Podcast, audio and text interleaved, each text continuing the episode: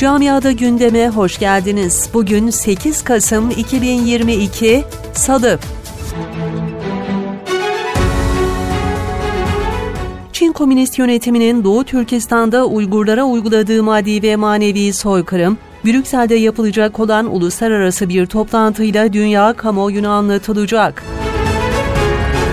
Almanya'da gelecek yıl emekli maaşlarına verilecek zam oranı belli oldu. Zammın batı eyaletlerinde %3,5, doğu eyaletlerinde ise %4,2 olacağı açıklandı. Almanya %10,5 ile son 71 yılın en yüksek enflasyonuyla boğuşurken, emekliye verilmesi planlanan %3,5 zammın ise büyük tartışmalara neden olacağı benziyor. Mecliste bu zammın artırılmasını isteyen partilerin sayısı da artıyor. Son olarak Alman Sol Parti Federal Meclis Grup Başkanı en düşük emekli maaşının 1200 euroya çıkarılması teklifinde bulundu.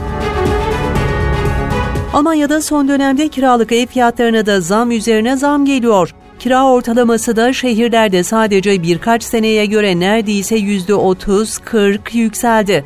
İşte böyle bir dönemde ilginç bir cezayı getireceğiz ekranlarınıza. Almanya'da evine uygun bir fiyattan kiraya veren ev sahibine ise ceza verildi. Olay Münih'te yaşandı. Evine uyguna kiraya veren ev sahibine 41.445 euro vergi cezası kesildi. Almanya'da iki farklı camide bir haftada iki hırsızlık vakası yaşandı. Düren ve Bremen kentlerinde camilere giren hırsızlar bağış kutularını çaldı. Almanya'da Frankfurt Büyükşehir Belediye Başkanı Peter Feldman görevini kötüye kullanarak yolsuzluk yaptığı gerekçesiyle referandumda görevden alındı.